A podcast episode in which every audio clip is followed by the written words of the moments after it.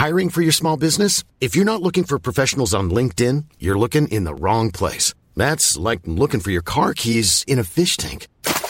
LinkedIn helps you hire professionals you can't find anywhere else, even those who aren't actively searching for a new job but might be open to the perfect role. In a given month, over 70% of LinkedIn users don't even visit other leading job sites. So start looking in the right place. With LinkedIn, you can hire professionals like a professional. Post your free job on linkedin.com slash people today. Burrow is a furniture company known for timeless design and thoughtful construction and free shipping. And that extends to their outdoor collection. Their outdoor furniture is built to withstand the elements, featuring rust-proof stainless steel hardware, weather-ready teak, and quick-dry foam cushions. For Memorial Day, get 15% off your Burrow purchase at burrow.com slash ACAST and up to 25% off outdoor. That's up to 25% off outdoor furniture at burrow.com slash ACAST. Hey, Dave. Yeah, Randy. Since we founded Bombas, we've always said our socks, underwear, and T-shirts are super soft. Any new ideas? Maybe sublimely soft. Or disgustingly cozy. Wait, what? I got it. Bombas. Absurdly comfortable essentials for yourself and for those facing homelessness. Because one purchased equals one donated. Wow, did we just write an ad? Yes. Bombas. Big comfort for everyone. Go to bombas.com slash ACAST and use code ACAST for 20% off your first purchase. Hello and welcome to episode 98 of the world's first Paul Weller fan podcast. I'm Dan Jennings and 10 years ago I gave up my live stream and career as a radio presenter with one big regret. Never getting to interview my hero, the legendary British musician Paul Weller. This podcast exists purely to solve that issue. Welcome to Desperately Seeking Paul. My special guest in this episode is Den Davis, a super fan and collector since seeing the Jam in 1979 as a 12 year old. He has what's likely to be the largest collection of Jam vinyl and memorabilia in the world. We'll hear about Cover Stars, his new exhibition in Brighton featuring magazine covers of the band from across the planet, how he had to rebuild his collection after an IRA bombing in Manchester in 1996, all about his recordings of the live experience and something called the Jam Tape Collection, along with a love of the Style Council and Paul Weller's solo. You're going to love this one. Let's get into it. Den Davis, thanks for joining me. Good afternoon. How are you doing? I'm very well, thank you. Uh, this is lovely to see you. Thanks for being on. Welcome to sunny Manchester. Hey, look, there's so many of your stories that we need to dig into. This love of the jam is where we obviously have to start, and we'll talk about your collection and that mentality that, that people who are collectors have. Why the jam? How did you discover them? When was that? Well, it was when I woke up one morning and I turned over and there was a Smurfs poster on my wall. So that would have been like early 78. Papa Smurf and all of that sort of thing, you know, as, as 10 year olds do. So just before my 11th birthday. And my brother was playing these albums because we shared a room. And I just thought they were, even at that young age, how good they were. And throughout 78, it grew it grew. And then he was wearing the grooves out of All Mod Cons when it came out later that year. And I just got into it. And as soon as he caught me playing the records over and over again, he decided to become a Bowie fan. it's on the jam because of me. But down came the Papa Smurf posters and things like that, and up, went the jam ones on my half of the bedroom. And it was a battle. You my mum had Elvis playing from the living room. My sister wasn't really into anything yet. Later, she became into Adam and the Ants and then the jam. But me and my brother were always fight. He's five years older, so you know I had to keep him sweet because I knew he was going to get me to the gigs. So when it got to November '79 and the Setting Sons tour, I was playing football a couple of years up, so there was a lot of older lads who would go in, and I just persuaded my brother to take me. I think I saw the the two tone tour the week before, and then the jam. And the jam was just it for me, you know. I got squashed, and remember your ribs are crushing, and your your lungs are giving way, and you can't breathe, and you're sweating, and you just wait for it to end but it's such an experience that you just got to do it over and over again. So that's what set me on the journey of being at the front row and being essential to be at the front row. I mean, I've had times when Nicky's invited me and I've gone to the Royal Albert Hall in one of the boxes and you, I said, you might as well watch it on the telly you know, this is so far away. And she's like, oh, this is great. I said, no, no, get me down the front. So yeah, that's where you'll find me at gigs is down the front because it, it, just has to be. That's what started it. But then in terms of collecting, early 1980, I got a, a paper round. It was just before Going Underground came out and the music press, they give a, the Jam a load of support before that. But by that time, they were just on everything. And I can reel them off mates, Jackie, looking, you know, all these obscure magazines that we look back on these days. And it just fascinated me. So I said to the, the guy, the man in the corner shop, can you save me every paper that has the mention of the jam on it, and I'll deliver your papers for free on a Sunday morning. I think I got the better deal because I don't think he realised how many magazines there would be. and I don't know why I got into collecting. I don't know. Obviously, there must be something inside. I definitely don't c- consider myself as like a nerdy stamp collector, but there was something that I just wanted everything of everything, you know, and, and wanted to guard it with my life and keep it. So that's what set me off on that. And then I got into record fairs later in 1980. Again, very young to be doing it, but my mate Paul Ladley was doing the record fairs back then. That's how we became mates. And I just discovered like Strangetown yellow vinyl from America. Blew my mind that there's these things that you can actually collect besides the newspapers and things. So I started collecting the vinyl. And I had a Saturday job on my mum's market stall selling greeting cards and all sorts of things. I remember the Royal wedding in 81 and all the bunting and things like that. So yeah, I just went with the flow of just doing what I could. And my school was literally 100 yards around the corner. So I, I'd run home at lunchtime and have toast and keep my dinner money, save it up for the records, whatever we could do to earn a bit of extra money. The great thing back then was they weren't well, record collecting was expensive, but going to gigs wasn't. That's what got me eventually into the inner circle of the jam, if you like, was 81 time, Carlisle Market Hall. I'd spent £10.80 on my train ticket. The concert ticket was £4.50. And that was the first time I got backstage. I'd been to sound checks, but I'd never been backstage before. And they autographed the ticket and I gave Paul a bootleg to sign. And he's like, Oh, I haven't got that one. Can I have it? And I'm like, cost me 20 quid. and he's like, fuck off 20 quid. You know, and I said, it costs 20 quid. I said, even bootleg tapes are a fiver. And he's like, oh, just thieves, you know, like he was calling the bootleggers, but he admitted that he loves collecting bootlegs and he collects, well, still does the small faces, etc. Uh, so just got my mind ticking over. And then we met after a while again, a few more meetings. And then I, I just pitched him with this idea of doing tapes from in the crowd so people could relive how it was to be in, in the crowd and all the noise of the crowd and singing along and all the rest of it. At first, it was like, no, Polydor will record all the gigs. We don't need that. I said, no, you're missing the point. Bootleggers bootleg them and charge a fiver. I'm talking about doing it as a service and charging a couple of quid. And after he thought about it, he just said, well, if you can do it for a couple of quid, then do it. I said, well, I'm at school, so I'm not getting any overheads or anything. It's just my mum and dad's electric, you know. So yeah, I started doing the jam tapes collection and 1982, I didn't go to school. Simple as that. I just went to all the gigs, whatever way I could get there. Famously on the back of a Lambretta over the Pennines to Sheffield and things like that. Whatever I could do. And because, as I say, played football with the older lads, they all went to the gigs. So I, I got to go on the coach, I got to go on the scooters, got to go in a car, whatever way I could get from a lift even. I just got to the gigs. And for my 15th birthday, my mum bought me this. That's a nice story in itself, actually. We went to the Sony shop in Stockport, me and my mate, Carl Garside. I'll give him a name check. And there was this, um, a Sony player that was like 20 25 quid and this brand new stereo. No one's ever seen anything like it. Sony handheld tape recorder, which was like 120 quid. So I'd asked to look at the 120 quid one, thinking one day that'll be great, won't it? And this guy was messing about and he went off to serve somebody else. And I said to this guy, Can I have my tape recorder? He said, Yeah, yeah, which one? I said, That one on the right. And he went, All right, 25 quid, please and it was the hundred and odd quid one that I got.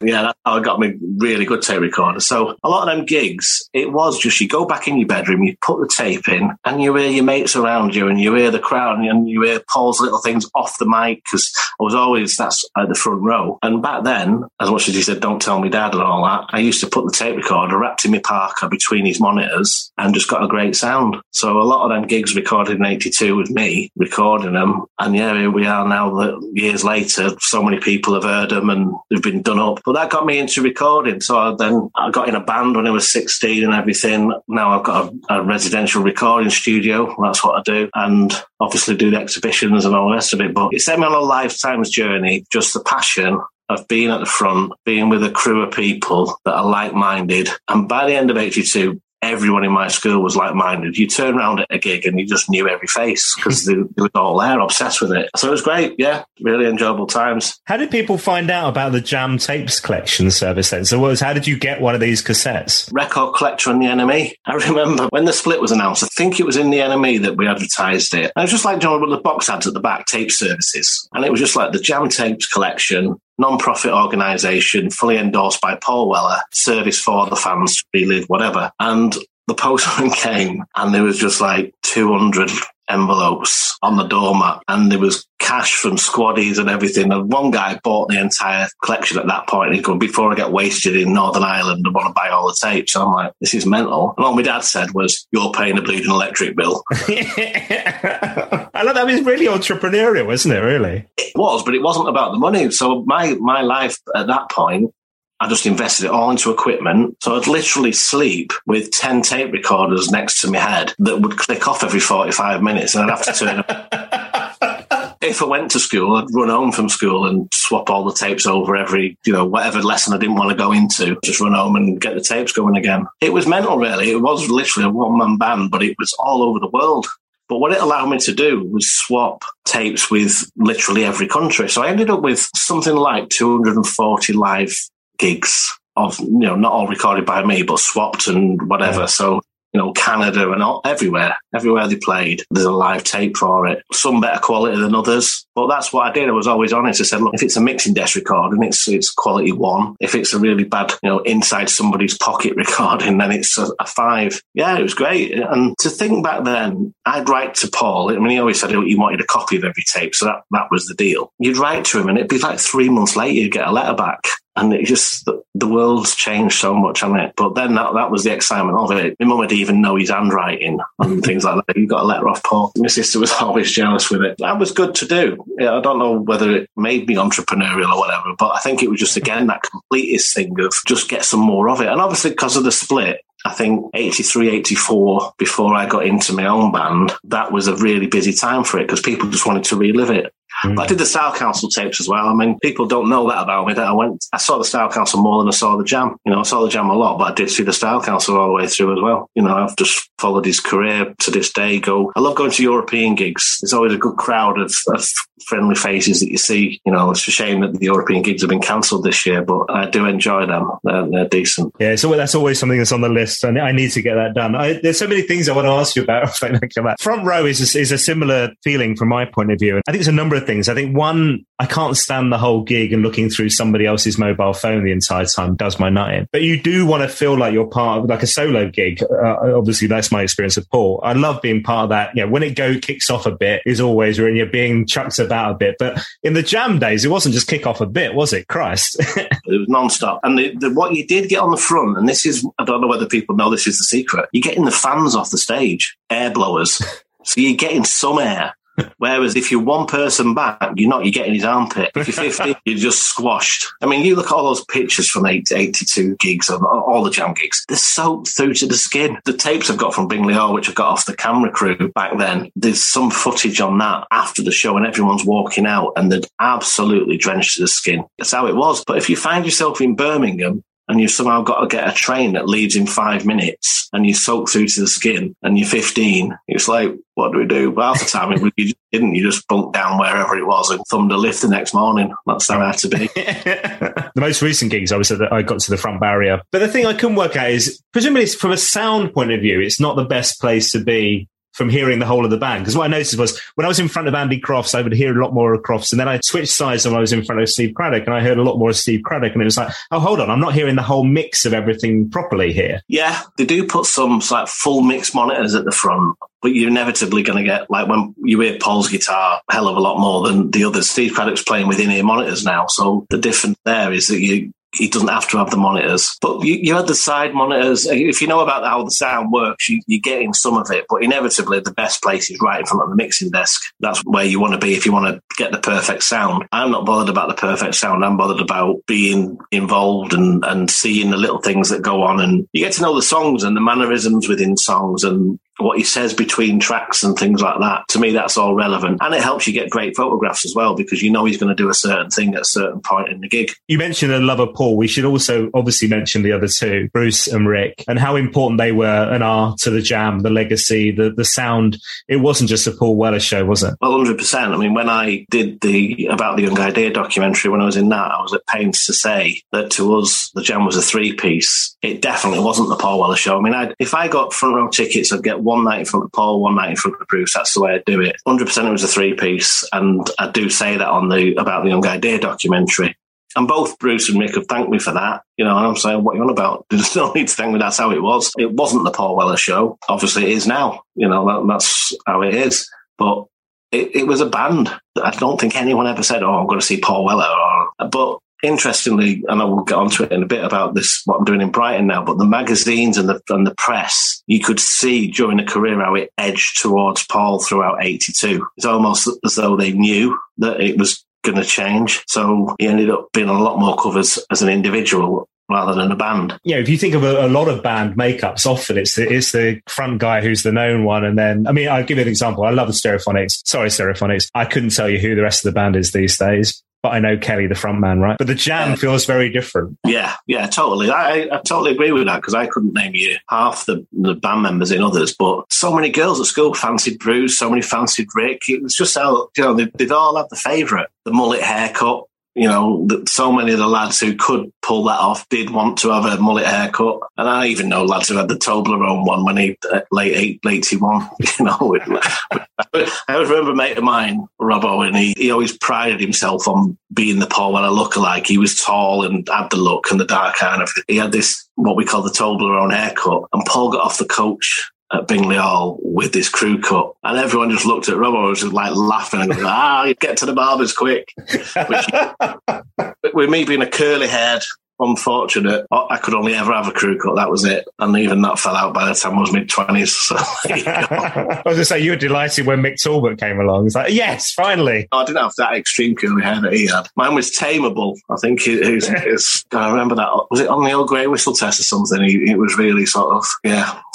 well, there you go. I guess your connection with the jam finishing, calling it a day, is a different one to a lot of fans in the sense, I presumably you were gutted, obviously, but your connection with the jam continued for quite a while afterwards with those cassettes and being inundated on requests and stuff for those, right? Forevermore, really. Yeah, the tapes carried on. I think I stopped doing the tapes. I handed it over to another mate, late 85, and my band started then. So I got into that, but stayed with the connection with Rick and with Bruce. Bruce Foxton's 100 Men, for example, we'd go to all the gigs you know, I'd drive him round to a couple of them and things like that. And we'd go to his house and go and play snooker and things like that. And the same with Rick, we stayed within. I did lose touch with Bruce during Stiff Little Fingers because I wasn't a Stiff Little Fingers fan, you know, but that was quite a long time 10, 12 years, I think it was. And then obviously from the jam, that's been going 15 years now. So out of the blue, I own a studio called MCC Studios, but we had a concept called Drum School, which we started in 2003 we taught drums in schools. We had music tuition here and everything. And out of the blue, one day, someone just said, Rick Buckler's on the phone. And I'm like, yeah, of course he is. Anyway, I answered the phone and Rick was looking to get back into drumming again. And he was saying, well, I need a new kit. I'm doing this band called The Gift. So I, he, he drove up to the studio. I introduced him to Mapex and everything. And that was the point. Then I said to him, look, where's the Great White? I said, I know it's got to be somewhere. There was this myth that it, he put it in his garden, but that was a different kit. And he said, right, I'll make it my mission to try and find it for you. I think I got that in 2009 and it was at his old studio. It had never moved. He'd left his studio. It was in the, the cupboard in the lockup, and he said, "I found the kit." And I'm like, "Right, I'll be down. I'll pick it up." And the nice touch he did was there's a ride cymbal and it was like the last note of the last song of the last gig as he hit that and he wrote on it to then enjoy the kit. Wow. You know, which obviously has still got. Yeah. yeah. incredible. As a collector, post jam, Style Council, early days of Paul Weller, and we'll touch on the Weller comeback in a bit. You had a huge big collection, but we have to talk about Manchester. We have to talk about June 1996 and what happened there. Because this is, I mean, awful, obviously, what happened, but astonishing what happened for you as well. Yeah, we'd, we'd only been there a, f- a few months. My mate had Clampdown Records in the Corn Exchange. The opportunity came up to take over the cafe. And I thought, right, what's the biggest thing around at the moment? Oasis. So we opened the, the Oasis mod themed cafe, which was some jam memorabilia, mainly Oasis and so on. And we were down in the basement of the Corn Exchange. We just said, I'm going to do a jam exhibition, if you like, early doors of one, which was my vinyl collection, not my memorabilia, just the vinyl in the record shop because it was the Euros and because England were playing and all the rest of it. We thought there would be a lot of tourists about. Let's do that. We'll do this like jam convention sort of thing. And then on the day, security guards were coming in saying, you've got to get out. And we're like, yeah, right, whatever, as you do. And probably 20 minutes later, they say, no, you have to leave now. You can't get you can't touch a thing, you've got to get out. And we literally were looking at the barrier at the red van with the white back on it, and that little robot thing went off and we're all, oh God, is that all it was? And we're just about to think we're going to go back in. And then the explosion happened and it knocked a lot of people off the feet. 100 yards behind me, the CIS building, all the windows blew out. It was a really weird experience. All the birds went into the sky, you know, birds that you didn't see. It was so, so scary. My sister-in-law was there. She was on, I think she was on a Saturday job. She was probably about 15, instantly crying, everybody running all over the place. And they didn't let us back in. But later we found what had happened. The glass dome of the Corn Exchange had gone 10 feet in the air and dropped back floor by floor like cascading down into the basement. The entire building was in the basement. So we were told we can't get back in yet. We'd have to wait. And we waited a couple of months and it had basically been flooded full of rats, full of everything. And the bulldozers were there clearing it all out. I just tried to blag my way in just to see what was there. And it was just nothing there. But I noticed that the Union Jack that I had behind the, the counter was still there. Now, I'd paid some kid 15 quid a few years before that, like a long time before that, to shinny up the flagpole of the Arndale Centre and get me that Union Jack. So it was a prized possession. Um, and it was still there. So I, I, I just ran past security, grabbed the Jack, said, It's mine, that mate. And I just came out with it. And I've still got that to this day. that was the only thing I got out. That was the only thing. So in that collection was acetates, the 14 inch metal plates from master pressings, irreplaceable one offs that could never be found. So after that, obviously I sulked about it, and it's it's well known because of that documentary. I just thought, well, that's that then, isn't it? You know, I've got, I've got a collection of memorabilia got my memories. I still had all the tapes, but I just didn't have any of the vinyl. And at that point, I'd collected, when you say a, a collector, I'd have the test pressing, the acetate, the UK, and every other country and every other version possible of every release that they ever did. It was beyond anorak collecting, you know, but I don't know why. I still don't think I'm an anorak, but that's what my mission was. So when the internet then came about and I think the millennium happened, I started to think, well, might be a bit easier to get all these collections back now because I can contact people. I don't have to wait three months for a letter to come through. I can actually put it out there that I'm looking for whatever. So I started buying other people's collections. People, you know, were growing up and older, obviously. I mean, I think I was 33 at the turn of the millennium and people were selling collections thinking, well, the jam are never going to come back or whatever, or the, that's never going to be there. So I started collecting again. And then another chapter after that, while I was collecting, Steve White came to work at the studio. He was going out with Sally Lindsay up in Manchester, and Premier asked me about a drum room for him to do his lessons. So he started working here. And then one day he came up and told me the sad news that John Weller had passed away while he was actually working here. And I said to him, you know, I've got all my diaries from 1982, literally the memories are all there in black and white of going to all the gigs, all the shenanigans everyone got up to, how we got there, how we got home, just fun tales of being at school that year when I did go in and everything. And the trauma of my mum and dad, because my mum and dad went through a, a bad time that year and everything. And I said, I've always wanted to write a book. And John was the reason that I was able to get into them sound checks, as, as many fans know. And by that time, I was a manager of my son's band and things like that. And I connected so much. I, I was inspired by John as a person and as a dad that that's what you do. You help your kids no matter what. You put the bread and butter on the table no matter what, but you look after the fans. And that's what I was doing with any bands that I ever managed was look after the fans because you're going to need them. So I just thought, right, I'm going to take some time out and write it. And throughout 2010, I wrote what is now going to be a feature film of the story of my journey in 1982. But I wrote it and went to Universal in 2010. And Universal said, well, you know, if you want to do a major feature film, you've got to raise the profile of the jam. So to hear that was, to me, was like, what are you on about? They've never gone away, you know. But I, yeah. And I got what they said. So then I started working with Universal and, and providing them all the content. So they'd go, well, we want to put out the 100 Club gig. Well, I've got the quarter inch master tape of that you know, there you go, you can have it. I've got like the two inch of Reading Festival, there you go, you can have that. So I was giving them the content and that was getting me closer and closer to Universal. And I said, what do you mean exactly by raise the profile? And I said, well, why don't you do an exhibition? You know, why don't you help us do a, a book release, you know, or, or a, all the different vinyl releases that you've seen over the last 10 years? So I agreed to do that. And then one day a good mate, Sam Molnar, came to me and said, his good friend of Ann Weller's, why don't I go round for lunch with Ann? So I went round, had a cup of tea, which was enlightening and really really nice to do and strange. She'd explained to me that Nicky had been unwell, needed something and wanted something to get her teeth into and, you know, inspire her again. So I said, well, come on, let's do it together then. And we, we started the talks of, of how it could be done. I remember she went to Paul and he go, so he just said like, he wants to see a load of old crap from all that, that long ago. Which my first reaction was like, he's not going to say no then, is he? And she said, no, he don't care. You get on with it, you know. But he, he said he wasn't going to do anything for us. He wasn't going to be involved, but good luck. And I'd seen him a lot around the European tour at that point and everything. And then Somerset House, we found the, the, the right venue, which was perfect for the first one. He came along, did front row for the BBC, came seven times, loved it. And at the same time, the documentary was launched and everything. So it was a really great year for everybody reminisced and he reminisced. And, he, and when Nicky had found his school books and things like that, it was it, he was blown away with that, that somehow they were there. But the journey before that of actually going through obviously I had my archive, but going through their family stuff, like she'd pull out a quarter inch tape and just chuck it on the floor. And I go, whoa, whoa, whoa, hang on, what's, do you know what that is? She says, no. No, I said, it's Blueberry Rock. It's the first demo they ever recorded. And she's like, all right. we went back to Universal and we'd had all these tapes and they just said, how would you like to spend a couple of days in Abbey Road remastering all these tapes? And we were like, yeah, let's do that then. So we did, yeah, we went to Abbey Road for a couple of days and we got all the audio of all the old demos and things like that, which are still unreleased. Yeah. All agreed that we could play them at the exhibition.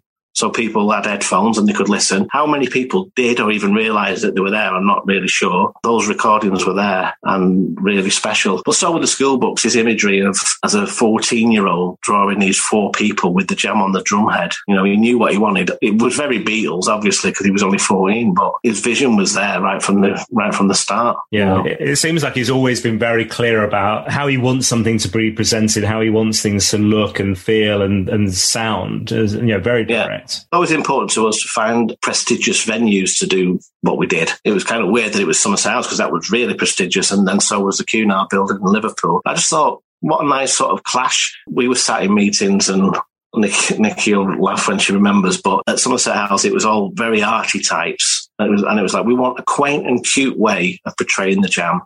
and I, I wrote WTF exclamation mark question mark on a piece of paper and passed it to Nicky and she starts laughing and we just go, that ain't gonna happen. I said, I want it in like 20 foot letters saying the best band in the fucking world. And they're like, oh, I don't think so. Anyway, we got the call a few weeks later and they said, yeah, you've got the gig. Um, and we were blown away. And lo and behold, as soon as you went in through the door, that was the first thing you saw. The best band in the fucking world. And the stories of everybody who, I mean, literally people in tears at the exhibitions. That band meant so much to them, yeah? Shane Jewson was sat there every day crying his eyes out. was, I'd seen Shane at gigs, but I didn't know who he was. I mean, that, that's what was brilliant about the exhibitions. You saw faces that you've seen for 20, 30 years, and suddenly you put a name to them. You know, and obviously Facebook has become big in the last 10, 12 years, whatever. And that's brought the Jam Society and things like that, brought so many fans together, even though most of my mates are still not even on Facebook, but it's help through, you know, I've got a mate in, in Huddersfield who, who, looks at his wife's Facebook to see what I'm doing. I said, just join it. What's your problem? You know. now, I've got some of these fans. I've got some questions from them for you. Philip Baker on Facebook asked Den when he was allowed back in the building where his memorabilia was after the bomb, which we talked about. But he said, did he make a decision to start again collecting it back to what he had straight away? So did you immediately make a decision of, I'm going to rebuild this collection? Or presumably there was quite a lot of time where it was just absolute heartbreak, I imagine. It took me four years. Yeah. Four, four years to, to think I'm going to give it another go. Because can you imagine if, again, to be a completist, even now, there's been a few, and you know the Jam um, Society will know who they are. Lawrence Pryor, people like that. My thing went to even having every different version of each cover that came out in the UK and things. And, people go, oh, I've got everything. I've got the modern world and whatever. I'm going, yeah, but there's seven different sleeves. And then there's four different prints within that. That's where the Beatles f- things, because I've got a mate who's got an auction house and he long time ago told me how Beatles fans collect you know, and it's right down to the intricacies of the matrix numbers and the, the label print and the, the sleeve print and things like that. So it became more of a technical thing. But I realized in 2000, I have got a chance to actually complete the worldwide collection. And I did, and I've got that. So Brazil setting sons. Again another name check. Brian Curlew, who's going to go. Oh, I've got to have that. I've got to have that. That's that's my Scouse accent for you. he loves, he's obsessed by Setting Sons, and he's got all of them apart from Setting Sons Brazil. And I only know of a couple of people that, that have got it, you know, one besides me. That's what the thing was a decision, a conscious decision. Am I going to go and do all that again? And the answer was, yeah, I'm going to do that again. And I did. I have to ask, what's the difference between the Brazil one? Just a sticker, not a lot. Just next to me over here, there's the, the I'll, I'll show you.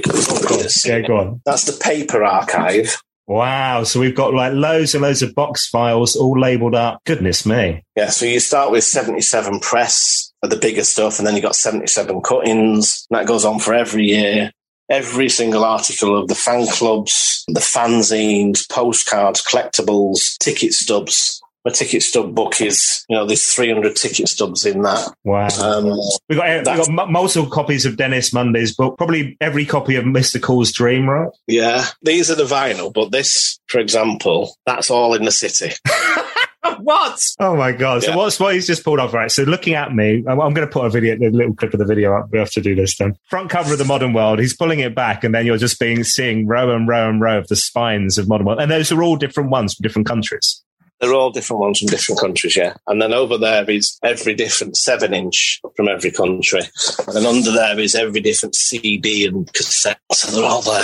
And then it's just like a, a glorified man cave. Here you've got Bruce Foxton's wardrobe from the tour. That's Bruce's dressing room. And then all of that. And then down the corridors, because the place is big. So you've got all the posters and things like that. Wow. We need to do another episode, my friend, where I come and visit you up there and we, we do a little tour around that. Yeah, welcome to. On the stage is the Great White Drum Kit. Well, it's not now, it's in Brighton. But the Great White Kit, Paul's amps, Bruce's amps, and I've got a picture of me on bass, Nicky Weller singing, Gary Crowley on guitar, and Russell Reed and Nicky's partner on the drums, which is a great, great photograph from when they came up to the studio. Nice, nice. You know, and apart from Steve White using the studio, Rick Buckler's recorded here with, with bands that he's managed and things like that. Great times, great memories. Yeah, love it, love it. Right, some more questions from the fans before we talk about what's happening in Brighton because this is really exciting. So, the Orton Cobbler on Twitter, can you ask him if there's a bit of memorabilia that he's still searching for? And actually, Rachel Phillips on Facebook, what's the one piece of memorabilia that you haven't got that you'd like to have? Is there anything? Yeah, the black and white suit from the 1979 gig at Manchester Apollo. It's really famous because it's like one black leg, one white leg, and it's on the front cover of Melody Maker. And he only wore it that one night and nobody's been able to find it. Nicky used to give away as competition prizes and things like that, things to the fan club through the fan club. So if you if you won, you'd get Paul's trousers, Bruce's shirt, things like that. So again, I was able when I've been buying collections up to buy things like that. Having contacts like Twink, for example, buying shoes that he got from 82 and Dennis Munday's provided me so much stuff. You know, even last year I got 21 cassettes off him that got loads of content on. This is the thing. If anyone referred to me as the bootlegger, I'm just not the bootlegger. You know, I've never put any of this stuff out. My thing was recording the gigs to relive the gigs at the time. I've never recorded the Weller solos and things like that. And I wouldn't, even though I've got all this content, wouldn't put it out, which is why it's great that Universal put it all out. You know, all live albums that came out, they've like legitimized bootlegging almost. You know, it, it was brilliant to do. And they're really collectible. You know, people are really going mad for all those that came out. Well, yeah. that's the one, black and white suit. Okay. John Campbell, which piece of memorabilia is priceless for him? Which was the most difficult to get his hands on? Two different things there. The most prized is that train ticket from 81 that I mentioned earlier. £10.80 for the train, £4.50 for the gig. The ticket's autographed. That's just still my prized possession because it was the first time I'd been backstage where they're all three just sat around talking and laughing and joking with everybody. And probably the only thing I had in my pocket at the time was the train ticket and the, the autograph. I've got all sorts of stuff, little scraps of, you know, my school books and things like that where I'd tear out a page and you can literally see it's tore out, but all three autographs are on it. I've got quite a few of things like that. Some of the vinyl, you know, there's certain things that I can't replace like I say, massive metal plates and things like that. Getting the there's the Roxy bootleg with the gatefold sleeve. I only know of a handful of people who have got genuine ones of that. The proper bootlegs from back in the day, they were the holy grails and things like that. The Thai EP is the most expensive jam record that I'm aware of because it's, it's all around the world, but it's also got the Sex Pistols on it. And it was a, an EP that came out in 77, only 300 that I'm aware of that were made at the time. And because the Sex Pistols fans are even more nutty than us, they'll pay three grand for that. It's been bootlegged. I don't know of anyone else that's got one of them. So that's kind of the Holy Grail. But a lot of people put up Holy Grail as like the speckled vinyl young man from Woking. But because I know the guy who made the bootlegs back in the day and actually got them pressed, it kind of feels different when you know that why has it got different labels on the cellar? Well, because they ran out of the others, so they just got what they could. you know, and you get to know a bit of the inside thing. And today I think bootlegs have been ruined now. People can get one one offs pressed which means you can't collect it because he's just got one off for himself. And I've always been talking about redoing the retrospective book to really put it out there of, of what there is. And as you just saw there, if you, if I say to people, yeah, there's 45 different versions In the City, they're all going to go, what? But that's completist. And it's, do you want to be completist or not? You know, the Russian flexi singles, and there was some Russian postcards even before that, which are really random. They're on like a postcard vinyl, and it actually plays terrible quality, but it's still a. I mean, I find it stressful enough about getting into an artist again now because I got back into vinyl. I got rid of the vinyl. I was forward into thinking CD was the way forward, and then no, no, no, it's not CD. Now it's all MP3. Get rid of all that. So I've now since lockdown started getting the vinyl again. But the thing I've noticed, a lot of the artists I like, the current stuff's on vinyl, but some of the a lot of the stuff was never ever released on vinyl, like Catherine Williams, people like Hannah Peel and stuff. So you can't be a completist on vinyl in that way, can you? And it's bloody frustrating, but, but that's stressful enough. Let alone this. yeah, I guess that's why I've never got beyond collecting the jam. I mean, the jam is my thing. I mean, I, yes, yes, I've got all the style counts. Yes, I've got all the Paul Well, but I haven't got anything like what I have for the jam. The jam is complete. The style council bought everything. Paul Well bought everything, but I just get it religiously. I, when, when they come out, you order it and you get it. But just one version of each is, is enough for that. I've got so many spares of, of the jam as well. And everyone's always saying, oh, just sell us that. I'm like, don't sell anything. But I have bought a lot of people's collections. So inevitably you do end up with spares. Tell me about this film. 10 years ago, I'd written the manuscript as a book, knowing that I wanted to make it into a feature film, but not knowing how you go about that. So I met with Chris Green 10 years ago, who's just done Pebble and the Boy. And all the memorabilia you see in Pebble and the Boy was provided by me, which I've got a little cameo. And so my son got a little cameo in that as well. So thanks, Chris. But yeah, me and Chris got talking then. I knew he had a couple of scripts that he wanted to get out. And I knew I wanted mine to be done of the time. I didn't want to do a modern day thing, and his was a different thing altogether. So we agreed we'd kind of leave mine there while I did go away and do that thing of getting the Jam's profile up. And then since Liverpool, there's been a lot going on in life in the studio and things like that. And then obviously COVID, and over COVID, I thought I've really got got to do the film that's what I want to prioritize. So when the first Brighton exhibition, which was going to be on the beach, got cancelled because of COVID, I just said, right, a few different projects I'm going to get going. So I've got the feature film itself, which is all about just life. It's just a laugh. You know, it's just a journey and it's just teenage things that some people say, oh, you can't say that these days. And I'm like, well, if I can't, I'm not going to make it. I mean, my dad was Peter Kay, or my, Peter Kay is my dad. You know, that, that is exactly what it was like. And back then, you did sit around the TV together and watch Top of the Pops. It was the highlight of the week. Your mates would all gather at the phone box after Top of the Pops and all talk about what was on it. You'd meet up for school in the mornings. You'd all wag the same lessons. And we had what we call the wag room. As soon as it was done maths, we were down the back of the bike sheds, over the tennis courts, through somebody's garden and back to my house for tea and toast. you know?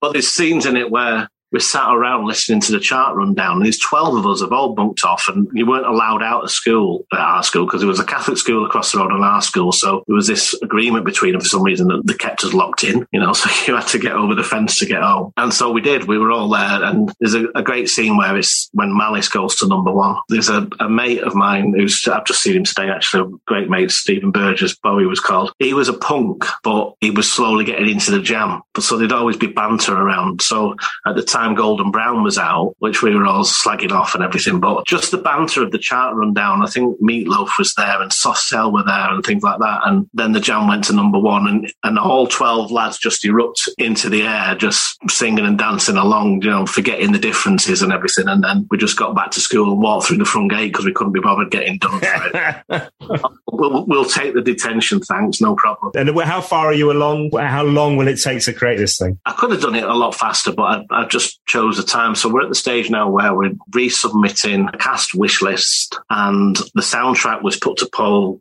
10 years ago and, and, he agreed it then. So I've just got to renew that. Nicky will be an exec producer with me. I want the band members to be exec producers with me as well. I want it to be a real feel good factor film that all the fans can get behind, but it's a bigger budget so that it can go worldwide. So we've got to be careful how it's done. It can't be just too British because it, it just gets pigeonholed then. I've got directors in mind. I've got cast in mind, but can't put any names to it right now. Hey, well, this is like the ultimate tease, but my goodness me, we're all intrigued and looking forward to finding out more, man. I'm also doing a mod documentary with Eddie Piller, Chris Green, and Steve Rowland, Millions Like Us. We've done all the, the test interviews, which we filmed at Black Barn. Again, Nick is involved with that as well. Hopefully, that'll be something that comes out on Sky Arts later in the year. And then me and Nicky doing a fan club book with all the fanzines because I've got everything scanned it. So that's going to go into a book. Hopefully that'll come out maybe hopefully August so they can get it for their exhibition. And the, the cover stars exhibition that I'm doing, I'm, I'm, I'm wanting to put that into a book as well because that's a history of the music press. Yes, it is the jam that's featured, but that's why Brighton Museum wanted to do it was because the retrospective look at the press back then and all the different things and when smash hits emerged and things like that. And you got your Flexipop in there and things. It's a real real different way of looking at it. If I was going to do anything exhibition wise this year, was to do something different that allowed me to do the other things. So it was perfect to find the, the staff and everything at, at Brighton so enthusiastic about the jam and they've all got stories because they're all of a certain age. And obviously Brighton is, is where the final concert was. So it means so much to everybody. It's the obvious place. If I was ever going to do about the young idea again, me and Nicky want to do a permanent place. And that's, we'd love to find that permanent place in Brighton. And then I'm talking the level of Liverpool, everything that was there, yeah. which I've still got, I've still got all of that in storage. And yeah, when we find the right venue, we'll do that. But this, this gallery exhibition was exactly that. I wanted to do something that more like Somerset House in the way that they run it once you've set it up. So we've put it on a plate for them, really. We've done all the artwork. We've got it all fitted out. It's on for six months. There's no rush. I don't want people to come rushing down for that and having to come again in the summer for the other one. I'd rather just come whenever it's convenient to them and enjoy both. So it's a free exhibition at the museum. It's just a different way of portraying it. So hopefully it appeals to a different audience as well. So this summer, Brighton really is the place to go if you're a Jam fan, if you're a Weller fan, if you love that band, because there's so much going on. So this is the Jam magazine covers 1977 to 82 in association with Brighton Museum. And it's a brand new exhibition that you put together. It's really original, iconic magazine and music press covers from right around the world again. So we're not just talking UK. You've collected from all over the place again, right? New Zealand,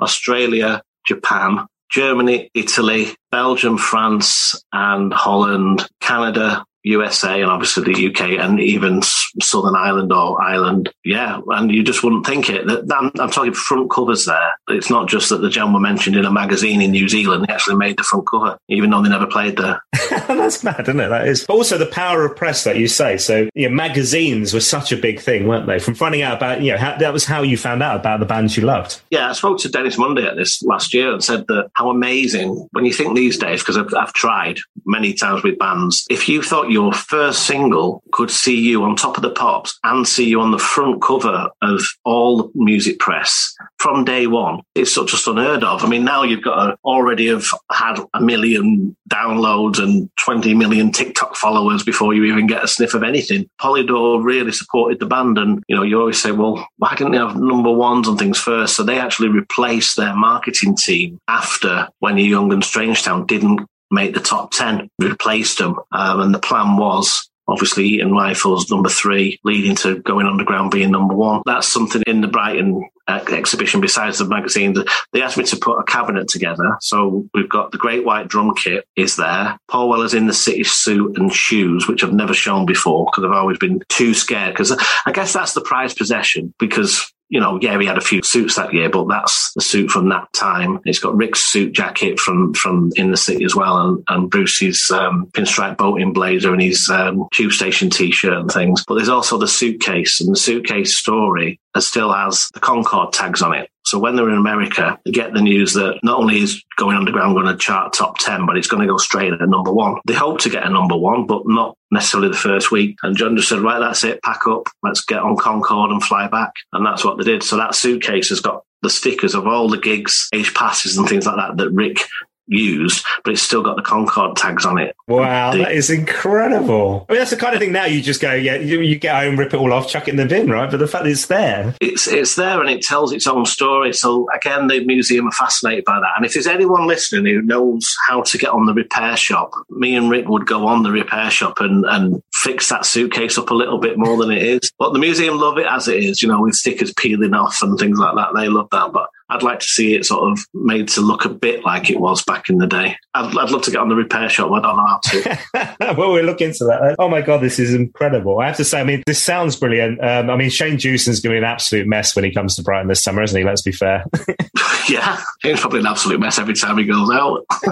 Bless him, honestly. But, Love you, Shane. Love yeah. you, Shane. The thing about the PR is really interesting because you're right. I mean, that, that presumably when the Jam first came on the scene, the Polydor PR team were all used to promoting, you know, Doris Day and all that kind of stuff. It was a bit of a shock to the system, I'd imagine. Yeah, the story goes that they kind of snapped them up in haste, if you like. They were they didn't want to miss out, and they probably didn't know. Like you say, exactly the, the Polydor compilations have got at that time some crazy bands on there. There's one thing going back to the vinyl. Mispresses are really weird. You've got All Mod Cons from Sweden has got like a traditional Swedish umpire band on the A side rather than All Mod Cons. So you got home and you put your needle on it and it played that. And a similar tale for Beat Surrender from Canada, the 12 inch has got some kind of French Canadian band on that. They're pretty, I would say pretty rare. You know, I don't know many people that's, they all might have the village people on start, because that was, you know, I think a good few thousand got out of the factory, but th- those others are, are, pretty rare, really. I love the idea of people getting home, putting this on, and going, "My God, the jam sound is not for me anymore. What's what's this?"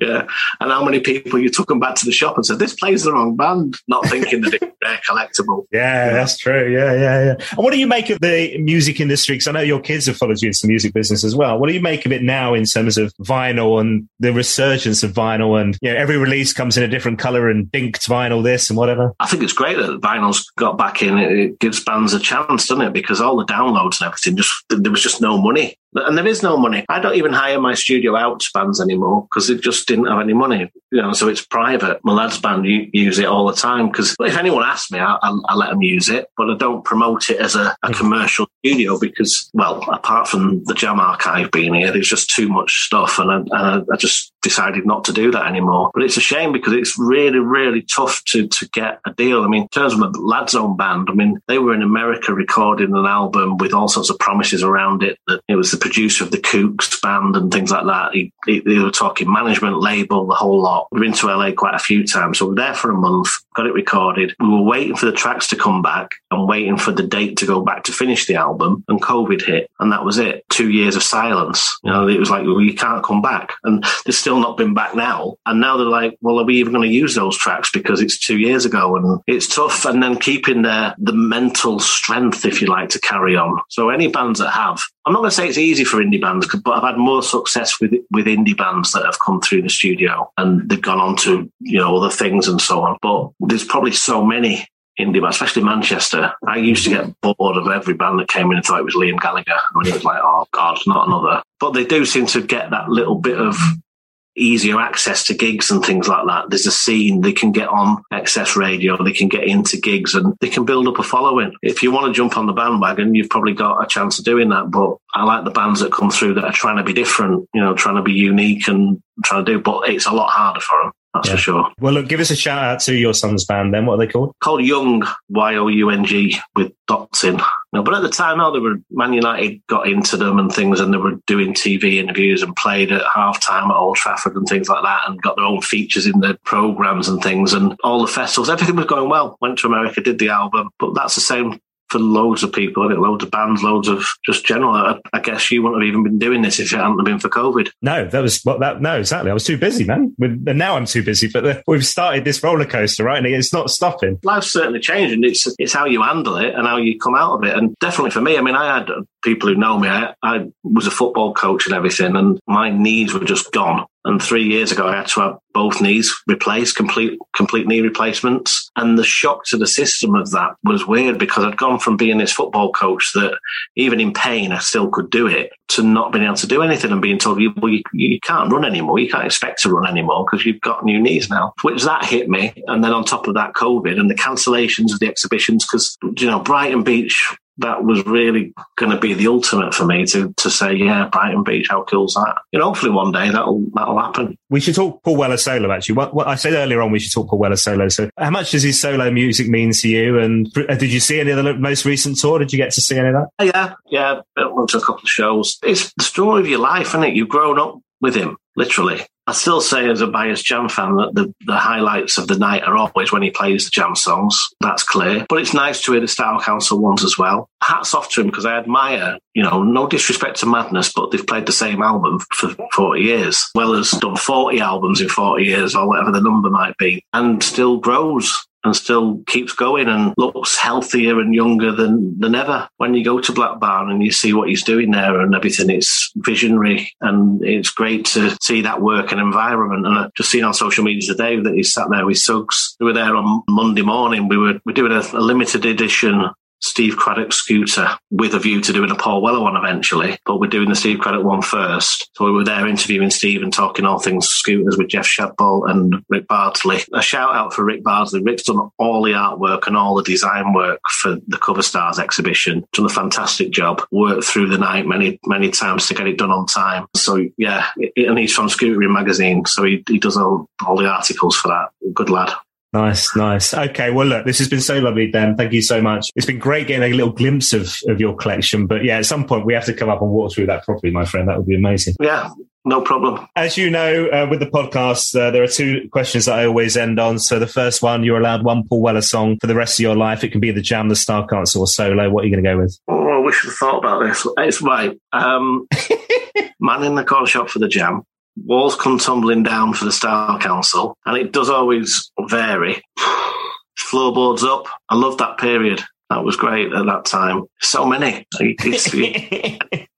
every day. That's the thing. I mean, it used to be Boy About Town Flexipop version, you know, because it was different and I loved it. It was so energetic. But now looking back, Man in the Corner Shop, to me, again, because of the newspapers and all the rest of it, it just had this thing that it was written for my street, as we all thought, obviously, but it, yeah. it wasn't. And it was so relevant to me. Yeah. So that still, still rings true. Now you probably have like fifteen thousand versions of that song. So which one are you going to narrow that down to? The green vinyl version of Pop. Yeah, there's there's three different colours of the Flexi disc, and then there's the hard vinyl as well, and obviously multiple times. Brilliant, brilliant. Okay, look, final question. Um, so the purpose of this podcast is not least to meet amazing people like yourself with these stories of Paul and this love of the, the career, but it's for me to get the interview with Paul Weller that I never managed during my radio career. If it happens, and my God, it has to happen at some point, surely. What should I ask him? What gets him out of bed in the morning to inspire to keep going after all these years? It's probably the kids, right? And the, and the, the noise of the TV being turned on in the morning, in my experience. Probably, yeah. But what keeps the drive? It is amazing, isn't it, to be able to keep doing it? You know, and it's a well-known fact that he knocked the drink on the head ten years ago and stuff like that. And to see him so well and full of energy, it's just great to see. Put a lot of the mid fifties into shame when he's in his nearly. I always think that about when I'm 64, the Beatles song, because he's such a big Beatles fan and he's going to be 64 probably by the time this goes out. yeah, that's true. Yeah, yeah, yeah. You're absolutely right. I mean, yeah, I mean, there's nothing of him, is there? There's all of us with, you know, there's a COVID's not been kind, right? But he's he's looking fabulous. yeah, and that's what gutted me about my new knees was that I didn't realise I was going to end up looking like Norman Whiteside. I'm determined. I call it the, I call it credible scooter weight, and that's what I'm aiming for. By the by the end of the summer, I'll be I'll be back to credible scooter riding.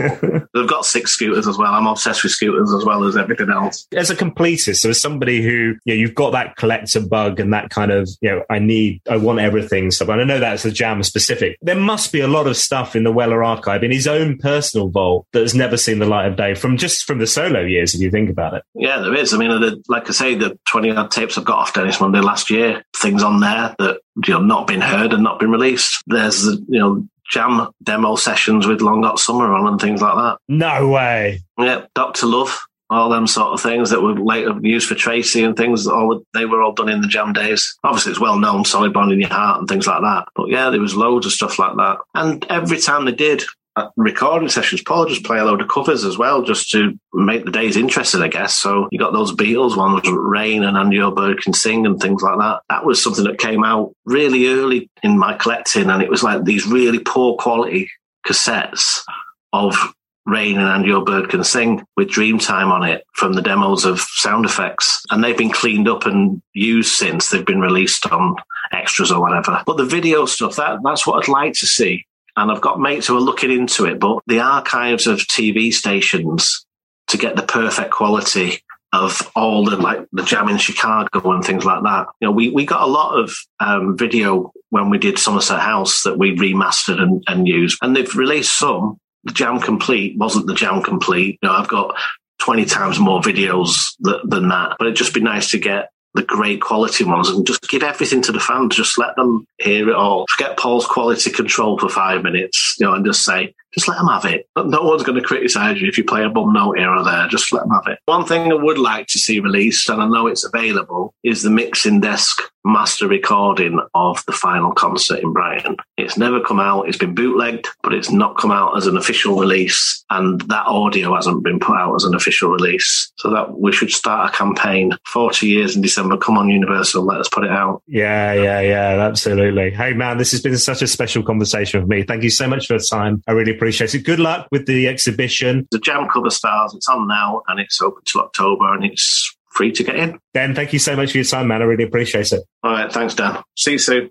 Cheers. My thanks once again to Den Davis. Some really special memories there as well. Do check out his latest exhibition, Cover Stars. It's on at Brighton Museum and Art Gallery, runs Tuesdays to Sundays until the 2nd of October. Admission is free with entry to the museum. And I have to say, not only does it show that massive impact that the Jam had on the music world in the late 70s, early 80s, but it also provides a historical snapshot of the music press and culture at the time. It's one of those exhibitions that works if you're a die-hard Jam fan or not. Find out more information with loads of photos from Den on my website, paulwellerfanpodcast.com. Now, if you've enjoyed listening to the podcast, there are various ways to show your support. You can buy me a virtual coffee or get some of our new exclusive official merchandise at my website, paulwellerfanpodcast.com. Just head into the store. You can buy tickets for the live podcast we have coming up. We'll be in Halifax as part of the Paul Weller Day on July 3rd